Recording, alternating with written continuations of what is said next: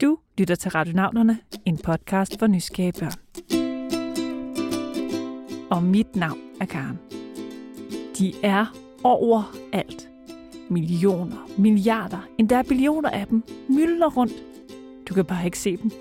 De er alt for små, men de er heldigvis ikke for små til, at vi kan blive klogere på dem i dag. Så lyt godt med og blive meget klogere end de voksne på bakterier. 8 år. Jeg vil gerne vide, hvad en bakterie er. Hej, jeg hedder Ville. Jeg er 7 år. Jeg vil spørge om, hvad er bakterier og hvad de er lavet af. Hej, radionauterne. Jeg hedder Bjarke og er 6 år. Mit spørgsmål er, hvordan opstod den første bakterie? Hej, jeg hedder Naja. Jeg er 5,5 år. Og jeg vil gerne vide, hvordan blev bakterierne skabt. Måske har du også tænkt over, hvad en bakterie egentlig er for en størrelse. Vi har faktisk mødt dem før her i Ravnavnerne, hvor vi har fundet frem til, at bakterierne bor både inde i dig og endda ude i det ydre rum. Derhjemme hører du nok oftest om bakterier, når de skal vaskes af dine hænder. Men hvorfor skal de egentlig det? Hvad er det, de her næsten usynlige følgesvende gør ved os? Det er faktisk præcis 40 år siden, der fik jeg mit første kursus om bakterier. Og den dag i dag kan jeg ikke helt forklare det. Jeg tænkte bare, at det var da de mest fantastiske organismer, jeg havde mødt. Tænk, hvad de kunne. Man kunne ikke se dem. Og alligevel er de fuldstændig fundamentale for alt liv på jord. Fundamentale for alt liv på jord simpelthen. Nå ja, også der spiller bakterierne en rolle. I derude er altså ikke de eneste, der er mega nysgerrige på bakterier. Det er Lone Gram også. Hun er professor i mikrobiologi, og det betyder, at hun er mega klog på det mikroskopiske liv, der omgiver os. Og hendes nysgerrighed på bakteriernes verden har ført hende mange spændende steder hen. Så jeg har stået på Grønland, og jeg har stået på Antarktis, og jeg har sejlet syd fra Australien og taget prøver ud af mærkelige svampe og dyr og ting. Så som mikrobiolog kan man også komme ud og opleve verden. Wow, det lyder alt for fedt. Men vi behøver jo ikke engang at tage hele vejen til Grønland for at finde bakterierne. Vi kan kigge ind i køleskabet. Her bor der masser af bakterier. Vi kan grave i jorden.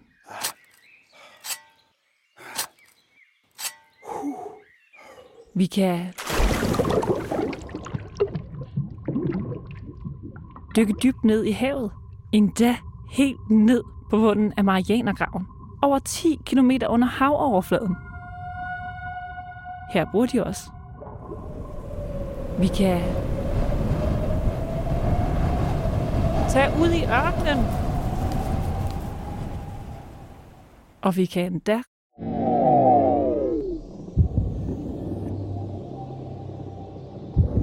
rejse ind i vores egne kroppe.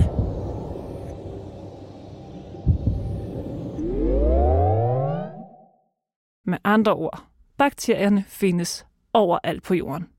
Med kun én undtagelse. Det eneste sted, jeg kan komme i tanke om, hvor der ikke er bakterier, det er, når der er vulkanudbrud. Den kogende lava, der kommer op og er rødglødende, der er ikke bakterier. Selvom de trods alt ikke kan leve i 1000 grader varm lava, så er bakteriernes levesteder ret vilde. De lever steder, hvor både du og jeg på ingen måder ville kunne leve. De må altså kunne noget helt særligt, de her bakterier.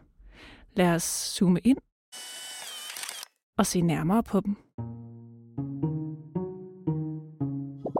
En bakterie er en levende organisme.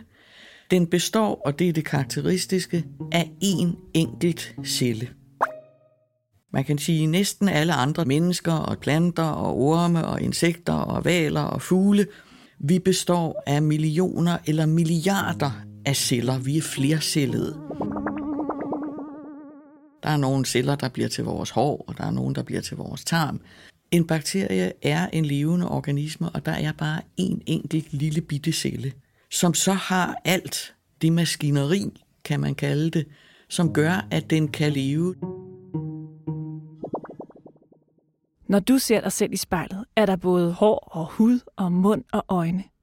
Og inden i dig, ved du nok, er der både et hjerte, lunger, tarme og muskler og en masse andet. Og alt det er bygget af billioner af celler. Det er et helt vildt tal. Det kan man ikke sådan lige tælle til. Men man kan sagtens tælle til et. Og det er det antal celler, bakterien har. Og det betyder altså også, at den hverken har øjne, mund, hår eller hjerte. Den ligner nærmere en lille sæk eller blob med et fedtlag omkring. Så en bakterie er altså meget anderledes end os mennesker. Men hvad er det så for en størrelse? En slags dyr måske? Nej, bakterier er hverken dyr eller planter. Der findes både et langt og et kort svar på det her. Men det korte svar er altså nej. Bakterier er ikke dyr. De tilhører nemlig deres helt egen gruppe af levende væsener. Og selvom de er helt anderledes bygget end os mennesker og dyrene, så kan de faktisk meget det samme, som vi også kan. En bakterie lever og spiser og vokser. Og når jeg siger vokser, så er det det her med, at vi har en, den bliver til to, de to deler sig, så bliver de til fire, så bliver de til otte, så bliver de til 16, 32, 64, 128, 256, 512. Og så må man selv regne videre. Så let laver bakterierne altså babyer. Så forstår man jo bedre, at der er så mange af dem. Nu kommer jeg til at sige noget, hvor jeg overdriver. De er mindst lige så avancerede, som vi er. Men hvis man ser på, hvad en enkelt bakteriecelle og især et samfund af bakterier kan, så er det utrolig avanceret. Bakterierne har kun én celle, men det er altså en super smart celle, de har. Cellen består af noget fedt og protein, og også molekyler og enzymer, præcis ligesom vores celler. Og hvad enzymerne skal bruges til, det kommer vi til lige om lidt. Men først er det blevet tid til en udfordring. Kan du gætte, hvad det her er?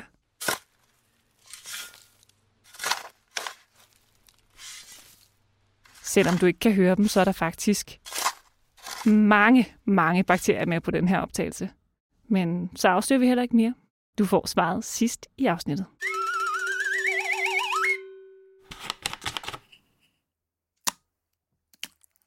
Kunne du høre, hvad det her var? Det er faktisk lyden af yoghurt, eller A38. Og nede i sådan en portion yoghurt, der ligger der faktisk en masse bakterier og spiser. Og mens de spiser, så kan du og jeg altså spise dem. Det er faktisk sundt for os. Den slags bakterier, der bor nede i din morgenmad, hedder Lactobacillus acidophilus. De spiser mælkesukker og laver det om til sur, lækker yoghurt. Men det er altså bare en slags bakterie. Der findes mange tusind forskellige arter, og de spiser ret forskellige ting. Der er nogen, der nedbryder rejeskaller. Hvis man ser nede på havbunden, så er det jo ikke sådan, at der ligger en kirkegård af krabbeskaller og rejeskaller, og det er fordi, der er bakterier, der kan spise det. Når træer falder om i skoven, så kan hver gå hen og se, at de ligesom de formuldes. Og den formulning, det er svampe og bakterier, som lige så stille spiser cellulose og alt det andet, der er i det. Jeg ved ikke med dig, men jeg skulle altså ikke nyde noget af at spise et dødt træ til aftensmad. Heller ikke, selvom det bliver til god muljord. Men det er jo faktisk meget smart, at de rydder op på havbunden og i skovbunden. Man kan næsten sige, at det er bakteriernes arbejde at spise. Men har du også overvejet, hvordan de spiser? Fordi vi har jo lige fundet ud af, at de ikke har nogen mund. Så man kan sige, hvordan spiser de? Så de svømmer jo rundt i jord eller i vand i sådan en suppe af snask og materiale og ting, der går i opløsning. Og nogle af de ting, de spiser, det er kemiske stoffer, molekyler, som er så små, at de filtrerer bare ind over den væg, som omgiver bakterien. Så de kommer ind i bakterien, hvor der så vil være enzymer og kemiske processer, der omsætter det. Bakteriernes mad skal altså ikke den lange vej gennem spiserøret og maven og tarmene, som den skal hos dig den ryger bare lige ind igennem sættevæggen. Ej, det er jo ligesom hvis jeg kunne optage en ostemad, bare ved at lægge den lige der på min arm. Det er jo så mærkeligt. Men først sørger bakterierne altså for, at den mad, de skal spise, er skåret ud i nogle små nok bidder. Og det gør de ved at bruge de små sakse, der hedder enzymer. Og så begynder de at klippe i cellulose. Klip, klip, klip, klip. Nom, nom, nom. De begynder at klippe i rejeskallen, indtil det bliver til små nok molekyler, til at bakterien bare stiger ind med dem. Bakterierne har altså enzymerne indbygget i sig. Og hvis maden er for stor, så har de et super sejt trick. Så kan de nemlig sende de her små sakse ud af cellen, og derfra klippe maden i stykker. Klip, klip. Og så kan de spise den. Det er lidt det samme som når du skærer maden i stykker, for at den kan være inde i din mund. Og faktisk har forskere, som Lone opdaget, at bakteriernes enzymer kan spise alt muligt mærkeligt. Også pletter på tøjet. Og derfor har man fundet ud af at putte bakteriernes enzymer ind i vaskepulver, som vi bruger derhjemme. Skørt, ikke? Noget andet skørt er, at på grund af de her enzymer, så kan bakterierne faktisk også spise dig. Hvis vi bliver lagt i jorden, jamen så er det bakterier og andre mikrober, som spiser os, som spiser det, vi består af. Og det synes man lyder uhyggeligt. Men jeg tror, man skal huske, at når bakterier spiser døde valer og mennesker og planter og træer og alt det andet, så omsætter de alt det her til de byggesten, som nyt liv opstår af. Bakterierne er altså med til at klippe og dermed nedbryde alt fra rejeskaller til snavs og døde træer og mennesker og dyr. Og efter de har spist, så laver de det faktisk om til nye byggesten. Og så kan de blive sat sammen igen på en ny måde og blive til nye træer og alle mulige andre former for nyt liv. Se, det er da nogle fine venner, vi har der. Jeg forstår altså bedre og bedre, hvorfor Lone er så vild med bakterier. Men hvorfor er det så, at vi skal vaske dem af, når de er på vores hænder? Hmm, jeg tror ikke, vi kan trække dem mere. Vi bliver nødt til at besøge den uhyggelige side af bakteriernes verden.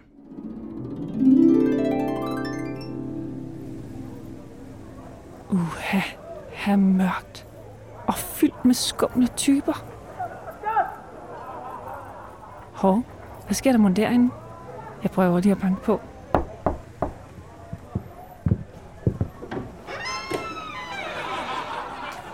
Øh, hej med jer. Hvem er I? Jeg hedder Salmonella, og det her er min fætter Erik Koli. Hej med dig. Puh, hvor de lugter dårligt. Nå, men øh, hvor kommer så nogen som jer fra? Vi bor begge to i en tarm. Erik Koli bor i Hans Henriks tarm, og jeg bor i hans hest. Men nu er vi ude for at lave ballade.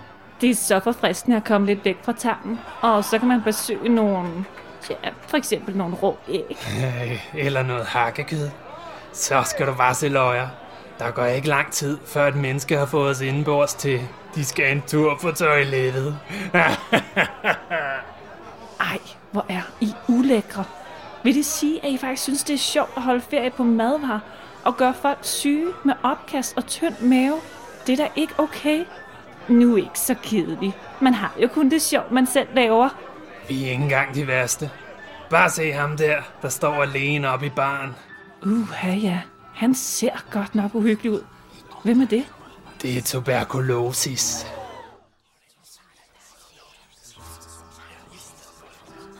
Mycobacterium tuberculosis. Det siges, at han har slået flere hundrede millioner mennesker ihjel.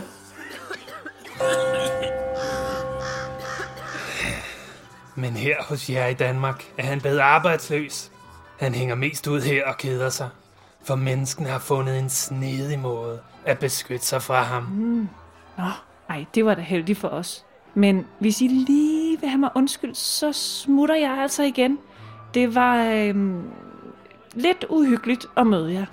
Vi ses. Vi ses helt sikkert snart igen.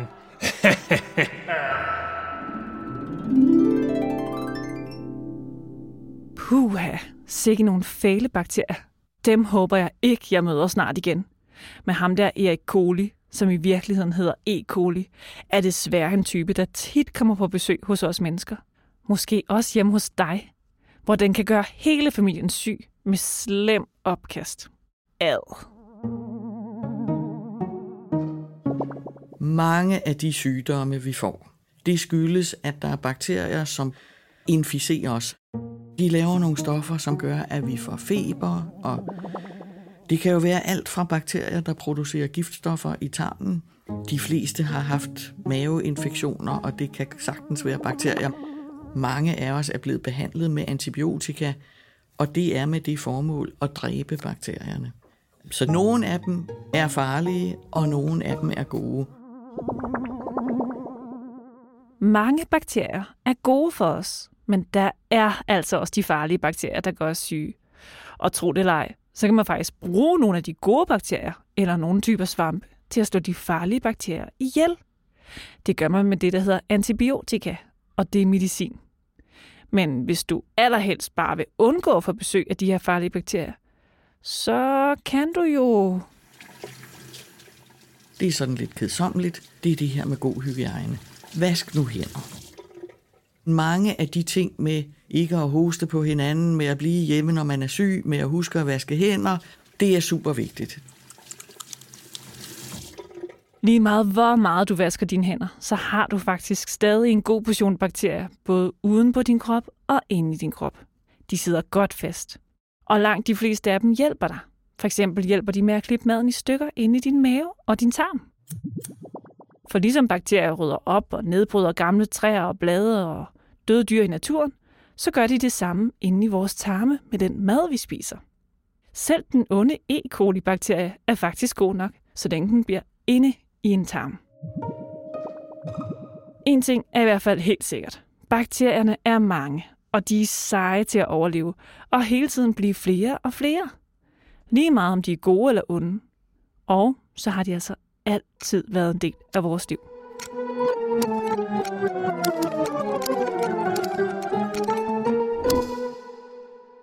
Hvis vi skal leve, så skal vi trække vejret. Der skal være ilt. Hvis ikke der er ilt, så dør vi. Bakterier kan få energi på 21 andre måder. Det betyder også, at nogle typer bakterier kan leve steder, hvor der ikke er ilt. Derfor kunne de også leve på jorden, længe før der fandtes mennesker eller dyr. Vi er nået til Bjørks spørgsmål. Hvordan opstod den første bakterie? Jeg tror ikke, den celle, der opstod, findes i dag. Men der er nogle af de arter, som har en adfærd, hvor vi tænker, jamen de må have kunne leve under de vilkår, der var, da den første celle opstod. Det er ikke den, men vi tænker, det er det tætteste, vi kommer på, hvordan det første liv var. For at finde den allerførste bakterie, skal vi altså meget, meget langt tilbage i tiden. Så langt tilbage, at forskerne faktisk endnu ikke helt ved, hvordan det gik til, at noget levende opstod på vores planet. Men de er ret sikre på, at det var en organisme med kun én celle, ligesom bakterierne. Noget bakterielignende helt bestemt. Det var det første liv på jorden. Det er der ingen tvivl om. De har været fra start. Så bakterierne er vigtige, fordi de er grundlaget for alt liv på jord. Vi kunne ikke eksistere, uden at de var her.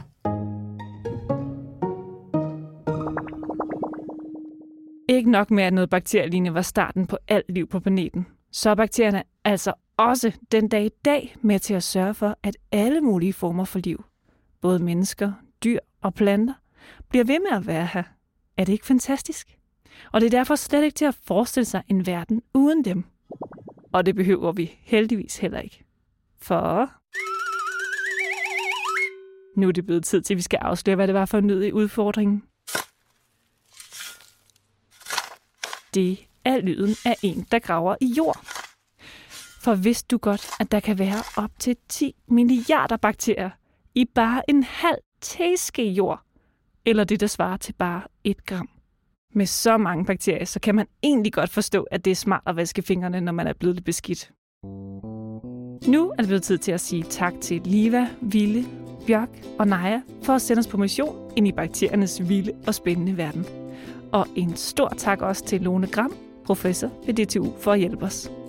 Husk, at I både kan finde os på vores hjemmeside, radionauterne.dk, på Facebook og Instagram. Tak fordi I lyttede med.